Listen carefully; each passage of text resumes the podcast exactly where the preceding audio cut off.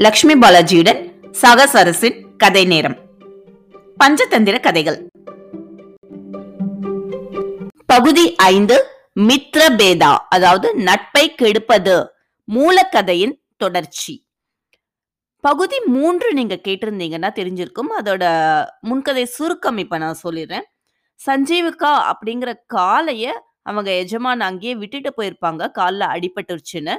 இருந்தாலும் பக்கத்துல இருந்த இலைத்தலைகள் மூலிகைகள் அதெல்லாம் சாப்பிட்டு அந்த சஞ்சீவ்கா காலை நல்லா ஆயிருக்கும் அது கழுத்துல கட்டியிருந்த ஜல் ஜல் மணியோசைய கேட்டு அங்க ஆண்டுட்டு இருந்த சிங்கர் ராஜா பிங்களக்கா பயந்து போயிருப்பாங்க. தண்ணீர் வந்து குடிக்க போய் அந்த சத்தத்தை கேட்டு பயந்து போய் தண்ணீர் குடிக்காமலேயே திரும்ப போயிருப்பாங்க. இதை வந்து பாத்தீங்கன்னா தமனக்கா கரட்டக்கா அப்படிங்கிற ரெண்டு குள்ளநரிகள் பார்த்துருக்கும். அவங்க யாருன்னு பார்த்தீங்கன்னா மந்திரிகளோட பிள்ளைகள். ரொம்ப காலத்துக்கு முன்னாடி அந்த மந்திரிகள் ஏதோ ஒரு காரணத்தினால வேலையை விட்டு தூக்கி இருப்பாங்க இருந்தாலும் இந்த ரெண்டு குலநரிகளும் அவங்க சிங்கத்தை வந்துட்டு அந்த அரசவை எப்படி நடந்துட்டு இருக்கு சிங்கம் என்னென்ன பண்ணுது அப்படிங்கிறத பார்த்து ரெண்டு பேரும் எப்பயுமே ஆலோசனை பண்ணிட்டு இருப்பாங்க அதாவது கரட்டக்கா என்ன சொல்லுவாங்கன்னா தேவையில்லாத விஷயத்துல நம்ம போய் மூக்க நுழைக்க கூடாது. சிங்கம் தண்ணி குடிக்காம வந்ததுக்கு நம்ம எதுவுமே பண்ண முடியாது. நமக்கு தேவையில்லாத விஷயம் அப்படின்னு சொல்லுவாங்க ஆனா தமனக்கா என்ன சொல்வா அப்படின்னா இல்ல என்னதான் இது வந்து தேவையில்லாத விஷயமா இருக்கலாமோ எந்த இடத்துல நம்ம மூக்க நுழைக்கணும் எந்த இடத்துல மூக்க நுழைக்க கூடாது அப்படிங்கறத நமக்கு தெரிஞ்சு வச்சுக்கணும். அப்படிங்கிறதுக்காக சொன்ன கதை தான் பகுதி நான்கு ஆப்பை பிடுங்கிய குரங்கு. சிங்கராஜா கிட்ட போய் நம்ம நம்மளோட ஆலோசனையை கொடுக்கலாமா? வேண்டாமா? அப்படிங்கிறது தான் அவங்களோட டிஸ்கஷன் தமனக்கா வந்து நம்ம போய் ஆலோசனை கொடுக்கணும் அப்படின்னு சொல்லுவாங்க கரட்டக்கா வந்து இல்ல குடுக்க கூடாது அப்படின்னு சொல்வாப்படி. அப்ப கரட்டக்கா தமனக்கா கிட்ட கேட்டாப்படி. நீ என்னன்னு போய் அவங்க கிட்ட சிங்கராஜா கிட்ட பேசுவ. என்னன்னு உனக்கு தெரியும். எதை நம்பி உங்ககிட்ட அவரு அவரோட எண்ணங்களை பகிர்ந்துப்பாரு அப்படின்னு கரட்டக்கா கேட்டாங்க. அதுக்கு தமனக்கா சொல்றாங்க. இதுல தெரிஞ்சுக்க வேண்டியதுக்கு ஒண்ணுமே இல்லை. நான் போய் என்ன பிரச்சனைன்னு பார்த்து ஆறு ராஜதந்திர முறைகள் மொத்தம் இருக்கு. அந்த ஆறு ராஜதந்திர முறைகள்ல எதையாச்சும் ஒன்று உபயோகப்படுத்தி அவங்களுக்கு அவங்களோட பிரச்சனைய முடிப்பதற்கு நான் முயற்சி பண்ணுவேன். அப்படின்னு தமனக்கா சொல்றாங்க. கரெக்டக்கா கேக்குற ஆறு ராஜதந்திர முறைகளா? அது என்ன? அதுக்கு தமனக்கா சொல்றாங்க. சமாதானமாக போவது. இரண்டு போர் புரிவது. மூன்று அவர்களை தாக்குவது. நான்கு வேரூன்றி நிற்பது. ஐந்து சக்தி வாய்ந்த கூட்டாளியுடன் சேர்ந்து கொண்டு பாதுகாப்பாக இருப்பது. ஆறு எதிராளிகளுக்கிடையே கலகம் ஊட்டுவது. இந்த ஆறு ராஜதந்திர உங்களை பயன்படுத்தி நம்ம எதிராளிகளிடமிருந்து பாதுகாப்பாக இருக்கலாம் இல்லை தப்பித்து கொள்ளலாம். என்ன செய்யணுமோ அதை போய் பேசி பார்த்தாதான் தெரியும். ஏன்னா சிங்கராஜா அவர் புத்திசாலித்தனத்தை எல்லாம் விட்டு ரொம்ப பயந்து போய் இருக்காரு அப்படின்னு தமனக்கா சொல்றப்படி. அதுக்கு கரெக்டக்கா கேட்குறாக்க அது எப்படி உனக்கு தெரியும்? அவங்க பயந்து தான் போயிருக்காங்க அப்படின்னு உனக்கு எப்படி தெரியும்? அப்படின்னு கேட்குறப்ப கரடக்கா சொல்றாங்க ஒருவரின் எண்ணமானது அவரது முகத்தில் அவரது செய்கைகளில் அவரது பேச்சில் மற்றும் அவர் கண்ண அசைவுகளின் மூலம் அறியலாம். நம்ம சிங்கராஜாவை பார்த்தாவே தெரியுது அவரு ரொம்ப பயந்து போய் இருக்காரு. அதனால இதுல தனியா தெரிஞ்சுக்கணும் அப்படிங்கிற அவசியம் எதுவுமே இல்ல. அப்படின்னு கரெக்டக்கா சொல்றாரு. துணிச்சலான மனிதர்கள் அறிஞர்கள் மற்றும் சேவை செய்வது எப்படி என்று தெரிந்தவர்கள் இவர்களால் மட்டுமே இந்த பூமியில் தங்க ரோஜாக்களை சேகரிக்க முடியும். அதனால நம்ம சும்மா பார்த்துக்கிட்டு உட்கார்ந்து இருக்கிறதுனால எந்த பிரயோஜனமும் வந்துராது.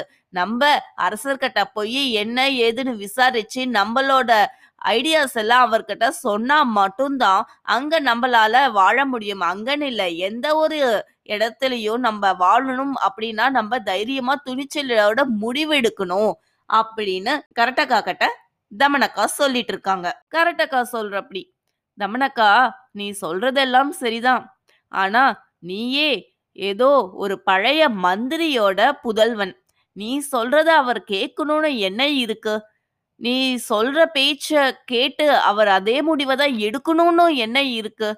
அப்படின்னு கேட்குறாப்படி அதுக்கு தமனக்கா சொல்றாங்க. எதுவாக இருந்தாலும் சரியான நேரத்தில், சரியான சமயத்தில் கூற வேண்டும். யாரிடம் இருந்தாலும். ஆனால் பிரகஸ்பதியே இருந்தாலும் தவறான நேரத்தில் எது கூறினாலும் அவமதிக்கப்படுவான். அதனால ராஜா கிட்ட எப்படி பேசணும், என்ன பேசணும் அப்படிங்கிறது எனக்கு தெரியும். என்னோட அப்பா மந்திரியா இருக்கிறப்பயே அவரோட மடியில சின்ன குழந்தையா நானு தவழ்ந்தவன். அவருக்கு என்ன, ஏது அப்படிங்கிற ராஜதந்திரம் எல்லாமே சின்ன வயசுல இருந்து எனக்கு தெரியும். அதனால ராஜா கிட்ட எப்படி பேசணும், எது பேசக்கூடாது, எது பேசணும், எப்படி பேசினா அவர் கேட்பாரு அப்படிங்கிற விஷயம் எல்லாமே எனக்கு தெரியும். அதனால நீ கவலைப்பட தேவையில்லை நீ என்னோட வரதுன்னா வா, இல்லைன்னா உன் வேலைய பார்த்துக்கிட்டு போ. அப்படின்னு சொன்னாப்படி தமனக்கா. அதனால கரட்டக்கா வந்து இந்த வேலைக்கு நான் வரல. எதுவா இருந்தாலும் மூக்க நுழைக்க கூடாது அப்படிங்கிற அந்த கதையிலேயே நான் இருந்துக்கிறேன். நீ மட்டும் போயிட்டு வா அப்படின்னு அவங்களோட வேலையை பார்த்துட்டு கரட்டக்கா பை பை சொல்லிட்டு கிளம்பிட்டாங்க. அடுத்து தமனக்கா வந்து சிங்கராஜாவை பார்க்கறதுக்காக போறாங்க.